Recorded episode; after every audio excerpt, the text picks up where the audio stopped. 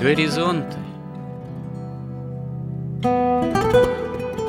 Авторская рубрика протоиерея Андрея Спиридонова и Георгия Лодочника. Люди, явления, события.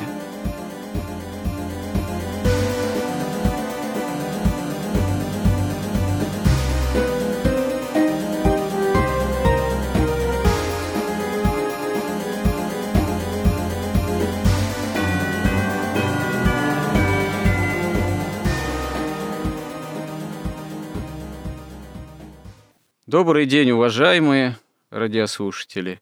В эфире радио «Благовещение», и в нашей рубрике «Горизонты» я, протоиерей Андрей Спиридонов, и мой добрый собеседник Георгий Лодочник. Продолжаем разговор на тему, которую мы затеяли некоторое время назад, и тема эта будет, если Бог даст, будем живы, более-менее здоровы, еще достаточно долго длиться.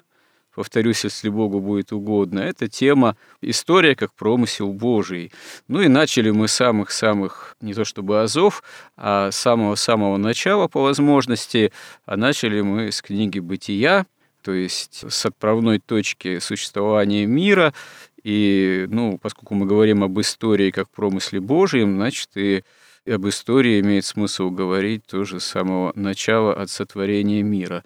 Ну, продвинулись мы еще только на один день творения, вот более-менее постарались поговорить о первом дне творения и подошли ко второму дню творения. Отметили мы, что есть определенные трудности на эти темы рассуждать и говорить. Это не так просто, потому что очень важно иметь в виду и нам, собеседникам, и нашим слушателям, что этот разговор возможен только с точки зрения веры. Понятно для нас с точки зрения веры христианской. Вот, потому что если рассматривать, не знаю, происхождение мира, творение мира, первые дни творения, первые отрезки существования мира, и проблему времени и так далее и тому подобное, то если рассматривать это с точки зрения какой-нибудь узкоспециальной, научной и рациональной, ничего понять вообще невозможно. Потому что, ну, как известно, словами классика, специалист подобен флюсу, вот, а рассмотрение вообще происхождения творения мира, оно все-таки требует такого системного, можно сказать, цельного, взвешенного подхода, который, безусловно, учитывает, что происхождение мира связано с творческой деятельностью самого Бога.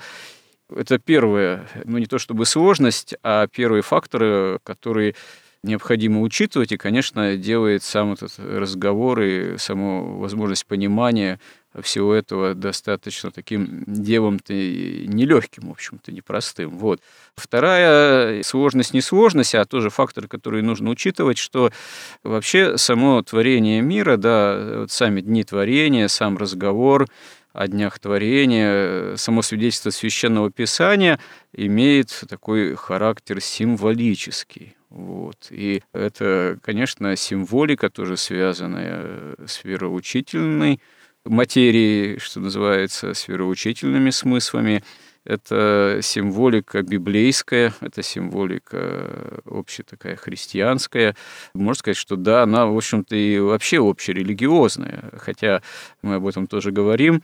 В понятии такой общей религиозности, в системе общей религиозности человек порой уклоняется на разные совершенно пути, и некоторые знания, скажем так, из сторонних путей, не прямо христианских, мы порой привлекаем, используем, сравниваем с ними, и здесь тоже это мы должны иметь в виду. И вообще, как святые отцы отмечают, фактически ведь то, как Бог творит мир, как это представлено в Откровении, это есть именно обращение тоже к своему творению, это обращение к человеку, это разговор Бога с человеком. Наверное, Бог в силу своего всемогущества вообще мог сотворить все во мгновение ока. Но Бог творит все далеко не во мгновение ока, а творит поэтапно.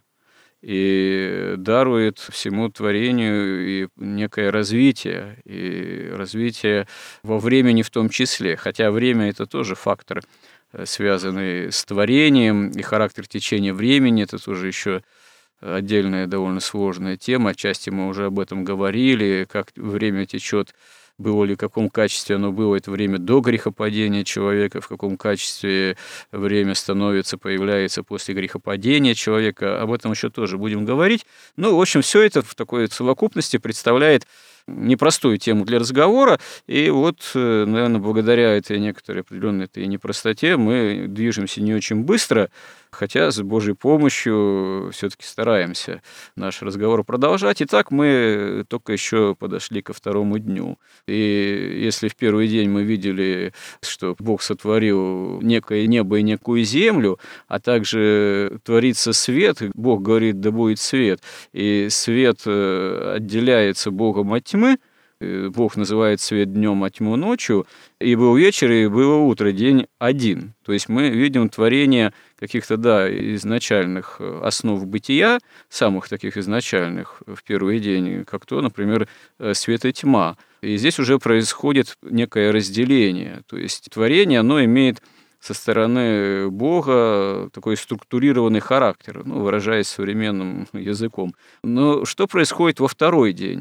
Замечу сразу, это мы говорили, повторюсь, что дни творения – это совсем не обязательно некоторые последовательные, строго последовательные один за другим вот, этапы творения. Тут последовательность, она, наверное, все-таки есть, и не стоит ее отрицать, но эта последовательность, она относительная. Просто повествование, библейское откровение в первый день относит нечто важное, во второй день, допустим, говорится тоже о нечто важном и неком важном таком преобразовании творения самого, о неком тоже структурировании, но что-то может происходить, и можно отнести то, что происходило и будет происходить в последующие дни, иногда можно соотносить прямо с разными этими вот днями и этапами творения. Итак, второй день, и сказал Бог, да будет твердь посреди воды, и да отделяет она воду от воды, и стало так, и создал Бог твердь, и отделил воду,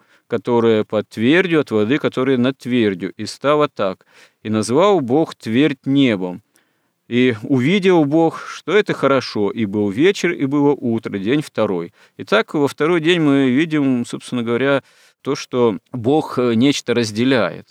И святые отцы говорят, что вот это вот твердь, разделение некой воды, которая над твердью, и воды, которая под твердью, это действительно такое серьезное разделение, как творение некой ограды, границы между разными образами бытия. Святые отцы говорят, что есть мир чувственный, наш мир, вот, а есть мир высший, горный, умопостигаемый. В этом смысле святые отцы указывают, что вот это разделение творения во второй день – это во многом разделение между горным умопостигаемым миром, высшим ангельским в том числе, и миром таким, ну вот, чувственным, где в дальнейшем, собственно говоря, появляется биологическая жизнь, и куда помещается человек, как уже высшее творение. Вот. Это как бы можно усмотреть в этом один из основных смыслов того, что происходит во второй день. Ну, здесь еще, конечно, есть большой простор для толкования. Действительно, Георгий, что такое вот эта вот вода, что она собой подразумевает, что это твердь, и что такое вода над твердью и вода под твердью, и зачем вот это вот еще такое структурирование, разделение. Почему Бог не сотворил мир таким каким-нибудь однородным, полностью умопостигаемым? Было бы творение Божие, как ангельские силы, может быть, не имеющие такой вот чувственной природы материальной. Почему Бог не удовлетворяется именно только таким творением, а творит мир сложным и плюс творит его вот с какими-то совершенно разными областями бытия? Вот какая необходимость для Бога именно в таком процессе, в такой, ну, если можно сказать, структуре творения? Ну, Бог, поскольку Он абсолют, волей-неволей, ну, и вообще-то по Его воле, все творится в виде иерархии. Если мы в первый день творения читаем, что сотворил Бог небо и землю, то мы говорили, что это еще на уровне такого первопринципов, каких-то принципов основных, которые не то что невидимы, но даже человеку непостижимы до конца. Он сотворил принцип неба и принцип земли. Также мы видим уже, что появляется вода, и Дух Божий над ней носился, как высиживал как бы эту воду, как вот птица высиживает птенцов, да, святые отцы говорили. Ну да, это не я, это Писание, святые отцы тогда. Да, да, да. Ну и вы приводили их в прошлых там передачах. Ну приводил. Да, и он сказал, Бог сказал, да будет свет, и отделил Бог свет от тьмы. То есть свет, вот за это время было время подумать. В общем, я думаю, что вот этот свет Христов, это свет божественного разума, уже проявляющийся в творении. То есть он начал проявляться уже в творении. Вот этот свет Христов, свет Логоса Логосов, а тьма, которую он отделил от света, это, собственно, тварь, которая еще не просвещена вот этим божественным разумом. И в том числе это относится потом, будет относиться и к сознанию человека. То есть вот как по-древнерусски есть ум, который находится в сердце, и разум, который в голове. Так вот, ум воспринимает, который в сердце, это такой мистический, это такой созерцающий дух, созерцает этот божественный свет, а потом он уже преобразуется вот в этом разуме, который уже логический, вербальный, и, собственно, превращается в слова, и это можно записать. И вот в день второй Бог уже, исходя, в общем-то, из этих прежде заданных принципов, начинает формировать, собственно, вот это творение. И первое, да, что он делает, он говорит, да будет твердь посреди воды. То есть, что такое твердь? Можно предположить, что такое твердь. Ну, мне кажется, что это в том числе такое царство первопринципов, законы природы, воля Божия, выраженная именно вот в законах природы, при творении как, мира. Мы даже можем вот посмотреть, например, цитаты, которые есть в Новом Завете. Например, в Евангелии от Матфея Христос говорит, «А я говорю вам, не клянитесь вовсе ни небом, потому что оно престол Божий, но и не землей, потому что она подножие ног его». То есть небо – это престол Божий. И вот вам пример, если мы посмотрим еще цитату из Апокалипсиса Иоанна Богослова, и он тоже пишет, «И тотчас я был в духе, и вот престол стоял на небе, и на престоле был сидящий, и пред престолом море стеклянное, подобное кристаллу».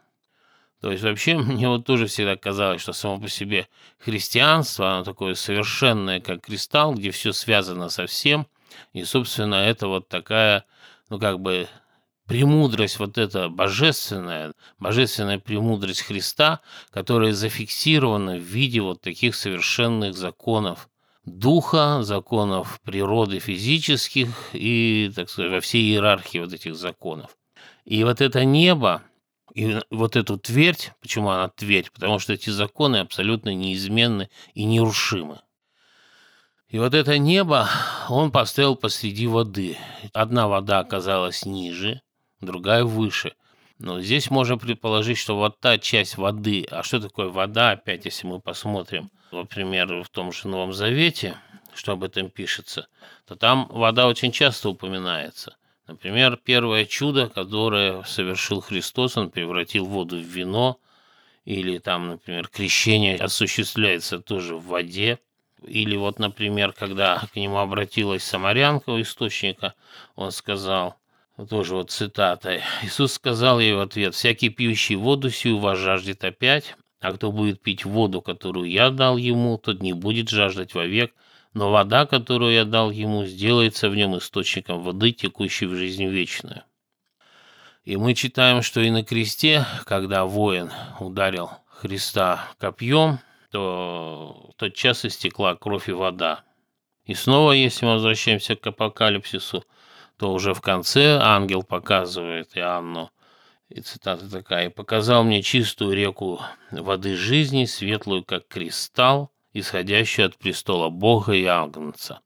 То есть вода везде ассоциируется, и даже в первом дне, потому что Святой Дух как бы высиживал вот эту вот воду, которая есть как бы фактически но источник жизни и вообще, в которой вся жизнь и осуществляется.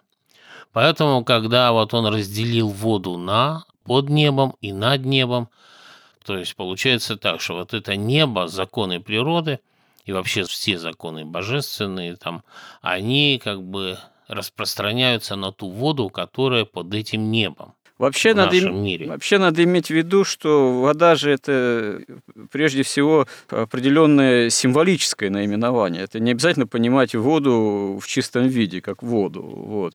Но ну, да, даже да, если конечно. рассматривать именно в плане символическом, но иметь в виду и саму воду, конечно, вода – это же одна из основных таких веществ, необходимых для жизни, первых веществ таких. Вот. Без воды жизнь, в принципе, невозможна. Как известно, жизнь и вообще даже человеческий организм, он очень в большой степени, очень в большом проценте состоит именно из воды. Вода вообще обладает достаточно удивительными, по-своему, можно сказать, чудесными свойствами. Но, в общем, в символическом плане, и она еще действительно, она же такая текучая, она ведь по сравнению с твердым веществом кажется, что она не структурирована вот так легко сама по себе, она принимает форму сосуда, она колеблется ветром, может вздыматься как волна, может течь ручьем, может наполнять собой целые моря, там, с неба литься как дождь, там, ну и так далее и тому подобное. То есть это именно как первооснова бытия в плане даже таком символическом, действительно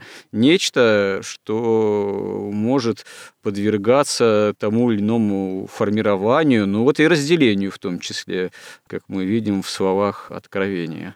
Ну да, и потоп был тоже водой, первый мир был водой погублен, но тут вот возвращаясь к этому второму дню, тут мы вспоминаем, что апостол Павел писал в своих посланиях, что был восхищен до третьего неба. То есть нам вот тут Священное Писание говорит, что вот есть небо, это для нас небо, это вот эти все законы, вот эта божественная иерархия. Мы здесь внизу, вот где жизнь у нас идет, значит, это наш мир. Но есть еще и мир, да, вот как и говорят святые отцы, который над нашим небом, который под другим законом построен. И поэтому дальше Священное Писание ничего не говорит. Но мы можем предположить, что и над той водой есть свое небо. А потом снова вода и снова небо. Как минимум три неба апостол Павел засвидетельствовал, а где-то там иногда встречается и седьмое небо. Но уже более, может, как мифологическое. Ну, вот. Здесь тонкость такая, что ведь на самом деле христианство, богословие, догматическое, не знаю, мистическое, какое угодно, оно никогда не вдавалось в тщательное, подробное рассмотрение, изъяснение этих сфер.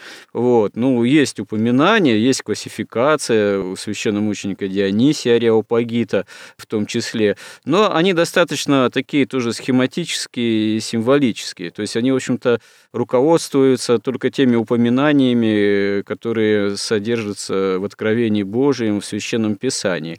В отличие, кстати говоря, от языческих оккультных систем, от той же какой-нибудь каббалы, подробно эти вещи не разрабатываются, ну, наверное, по одной простой причине, что то, что Бог соблаговолил открыть, то и открыл. А больше до поры до времени, пока сам человек не восшел, Господь его действительно не возвел вот, в эти небесные сферы, гадать особой нужды нет. Ну да, видим, как сквозь мутное стекло, судим гадательно, но, в общем-то, получается, что не более того пока. Ну да, Иоанн Дамаскин говорил, что Бог открыл о себе и о мире человеку то, что человеку необходимо для спасения. И вот здесь ведь мы тоже помним, что вот с момента, когда строилась Вавилонская башня, и Бог смешал языки и рассеял народы, прошло уже четыреста семьдесят лет, и поэтому Бог, собственно, говорит человеку в этом откровении о том, как устроен мир, и что этот мир в значительной степени духовный, и он именно иерархичный. То есть вот эти представления, они даются уже человеку, и вот это уже важно человеку для спасения, чтобы он не думал, что вот этот мир – это вот одна земля и одна вода. И дальше вот мы видим, что опять вот здесь вот говорится «и был вечер, и было утро», день второй. То есть мы уже говорили, что вот этот день один, почему он даже и не первый один, что он будет повторяться каждый день. Потому что здесь тоже мы видим, что Бог сказал, да будет твердь посреди воды, и отделяет она воду от воды. И стало так. То есть, как бы день – это когда Бог говорит, а, собственно, ночь, когда так становится. И вот на всем протяжении всех дней мы вот это вот читаем. И потом Бог назвал твердь небом, то есть это вот Евгений Авдеенко говорит, что кто называет, ну вообще в Библии, да, что-то, тот и имеет над этим власть. Вот Бог назвал твердь небом, это значит, что небо подвластно только Богу и больше никому не подвластно. Получается опять вот такой вот цикл, как бы гармоничный. И дальше мы можем перейти к третьему дню творения. Что, уже со вторым разобрались? Ну, со вторым можно добавить только такую вещь, которая нам действительно нужна как бы вот в нашей жизни обязательно. Я бы так сказал, это два аспекта воли Бога, то есть мы видим.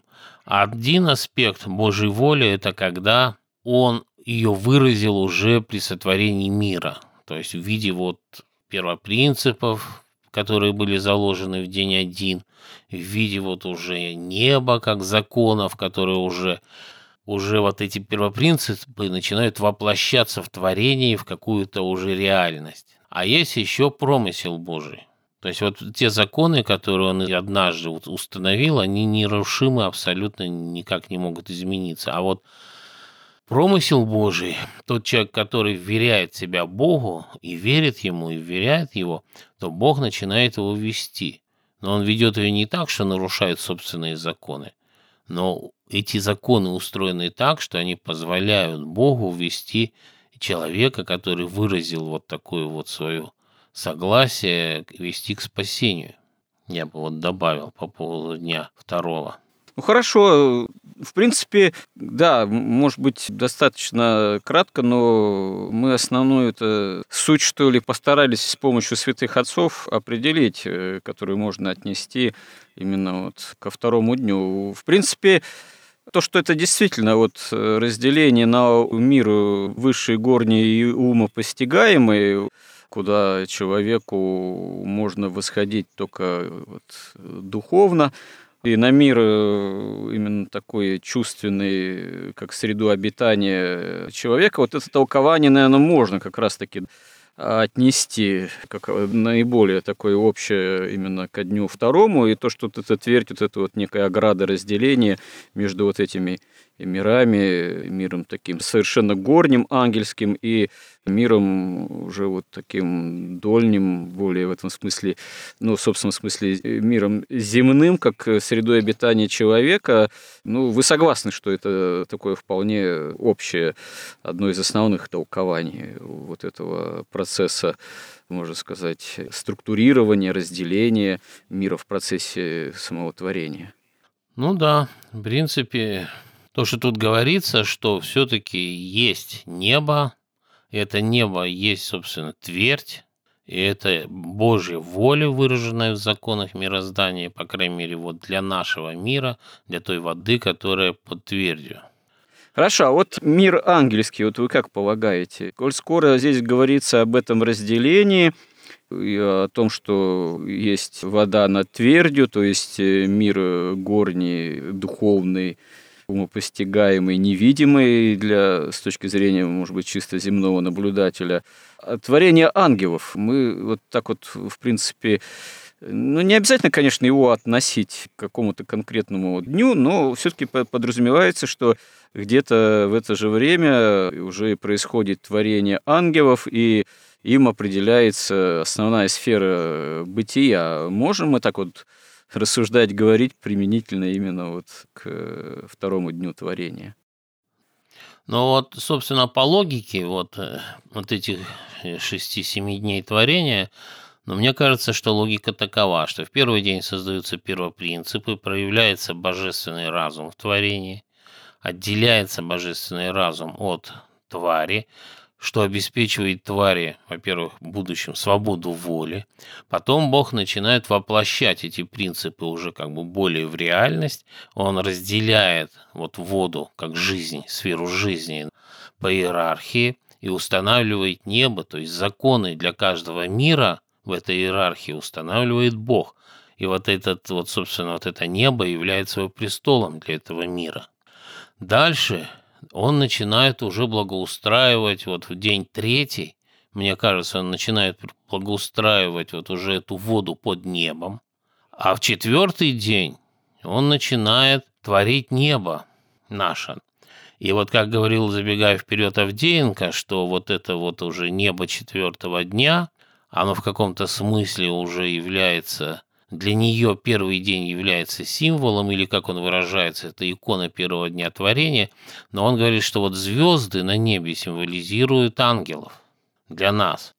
Ну, вообще, дело в том, что еще ведь мы до конца ведь тоже не прозреваем, не понимаем образ бытия ангелов, сущность, можно сказать, ангелов.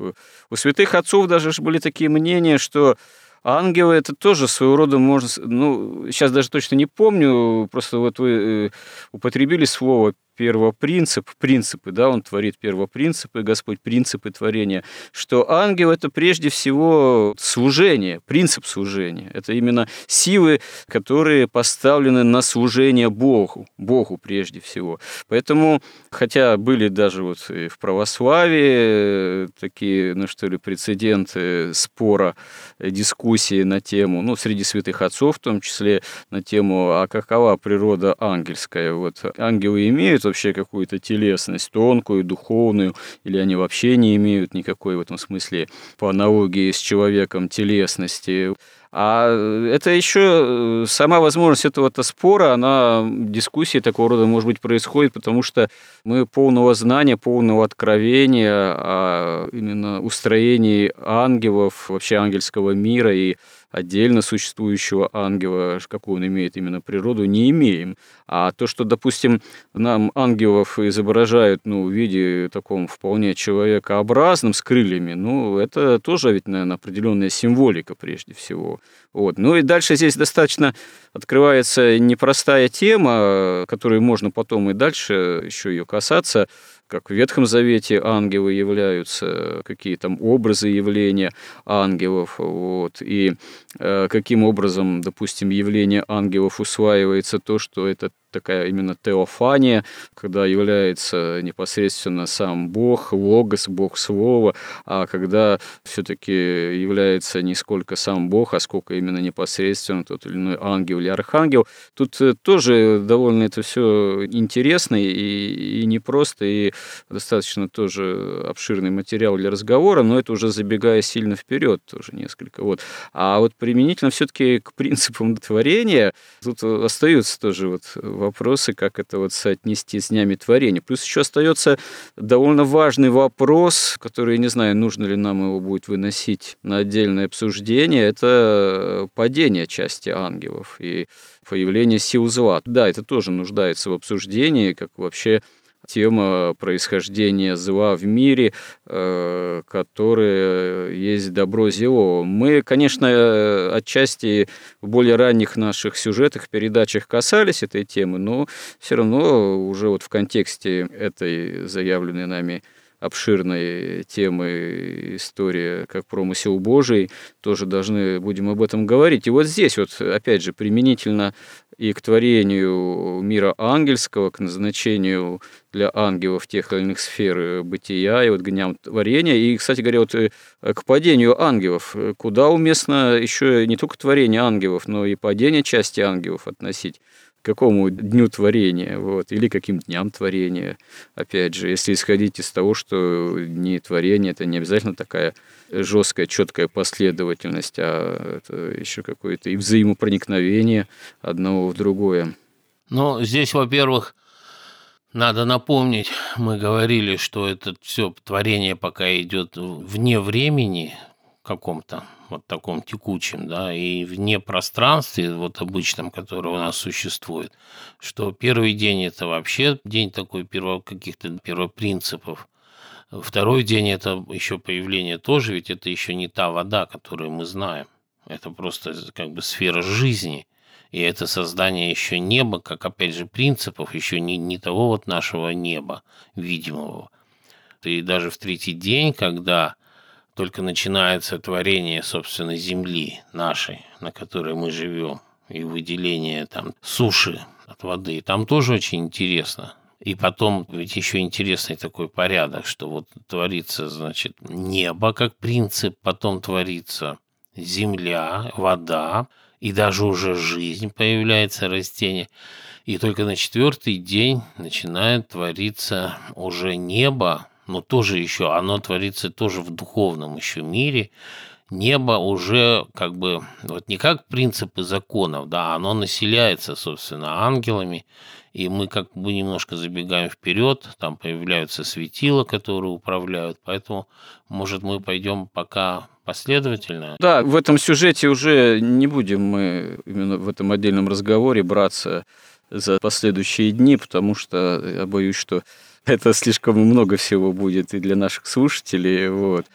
Тогда, наверное, пока этот разговор на сегодня закончим, вот, а продолжим его вот в ближайших сюжетах наших горизонтов. То есть возьмемся уже за рассмотрение там, третьего, четвертого дня, уже творение жизни биологической, собственно говоря, вот, мира животного. Ну и, конечно же, творение человека как самый высший этап творения, как появление именно венца творения. И там у нас еще, конечно, в связи с этим много возникнет разных вопросов и тем. Потому что, собственно говоря, наверное, в собственном понимании историю-то можно начинать рассматривать только с появления, наверное, человека, то есть появления наблюдателя. Ведь историческая наука, как таковая, она подразумевает именно того, кто свидетелем и участником этой истории является. Без участия прямого человека в творении мира и в самом историческом процессе, ну, истории не будет. То есть это не будет иметь смысла. Вот. Невозможно вообще историю как таковую, этот мир и историю его рассматривать без человека и вне человека. Вот.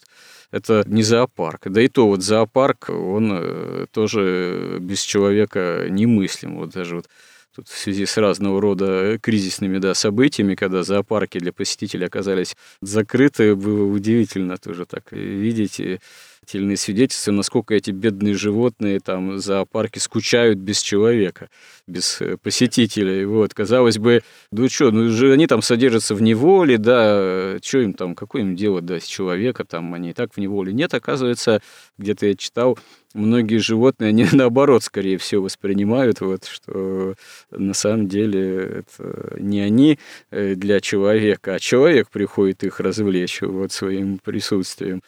Ну и, я не знаю, вот действительно применительно к истории. Я бы здесь еще бы, вот смотрите, что добавил. Мы как-то немножко забываем об этом сказать, что вот все эти дни творения, они, конечно, все это рассказано человеку.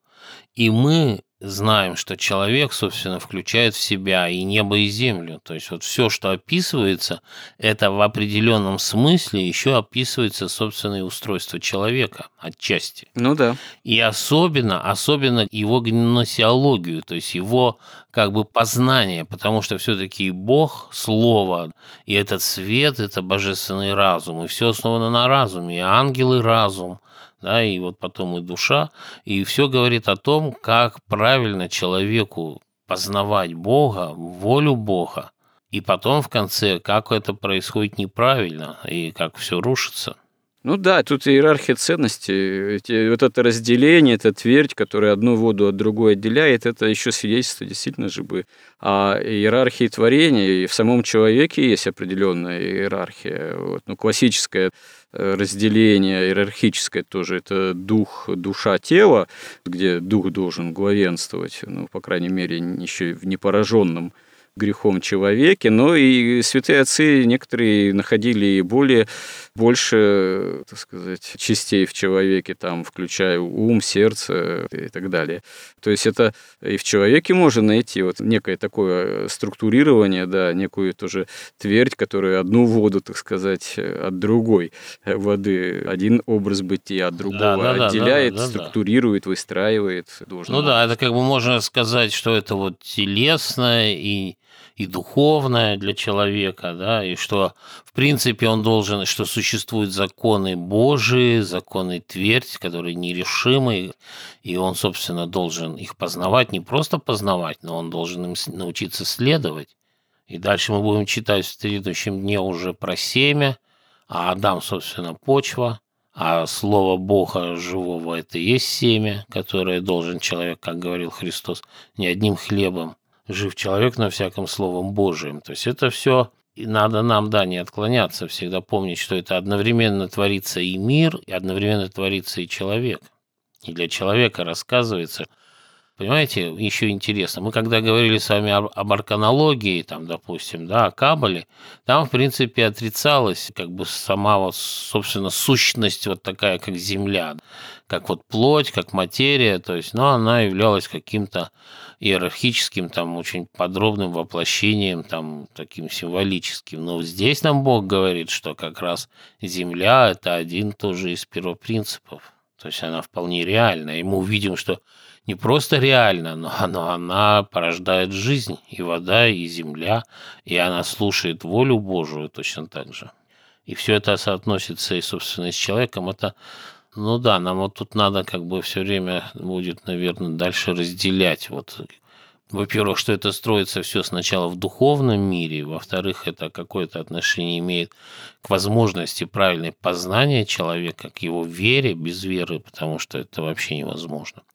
И, собственно, вообще к его устройству. И одновременно потом это все, ну, после грехопадения, это проявляется вот так, как мы сейчас все это видим.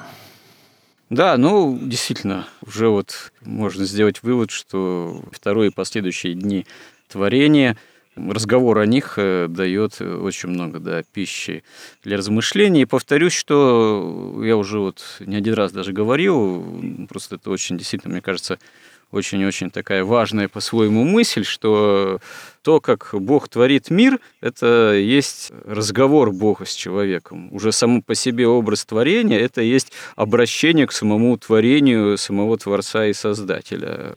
Об этом нам надо обязательно тоже помнить, что действительно суть откровения Божьего и библейского повествования именно еще и в этом заключается. Бог не просто творит мир, но и так как он мир творит, и вот эти этапы, и дни творения, и образ творения, и вот такое, можно сказать, структурирование со стороны Бога собственного творения, это все еще Богом предпринимается для того, чтобы сам человек в последующем это мог бы и воспринять, что есть на самом деле творение, кто и есть Творец. Вот. Но если будем живы, здравы с Божьей помощью, то я надеюсь, еще этот интересный, я думаю, для слушателей и для нас самих разговор продолжим в следующих сюжетах наших горизонтов. Храни всех Господь! Горизонт на радио Благовещение.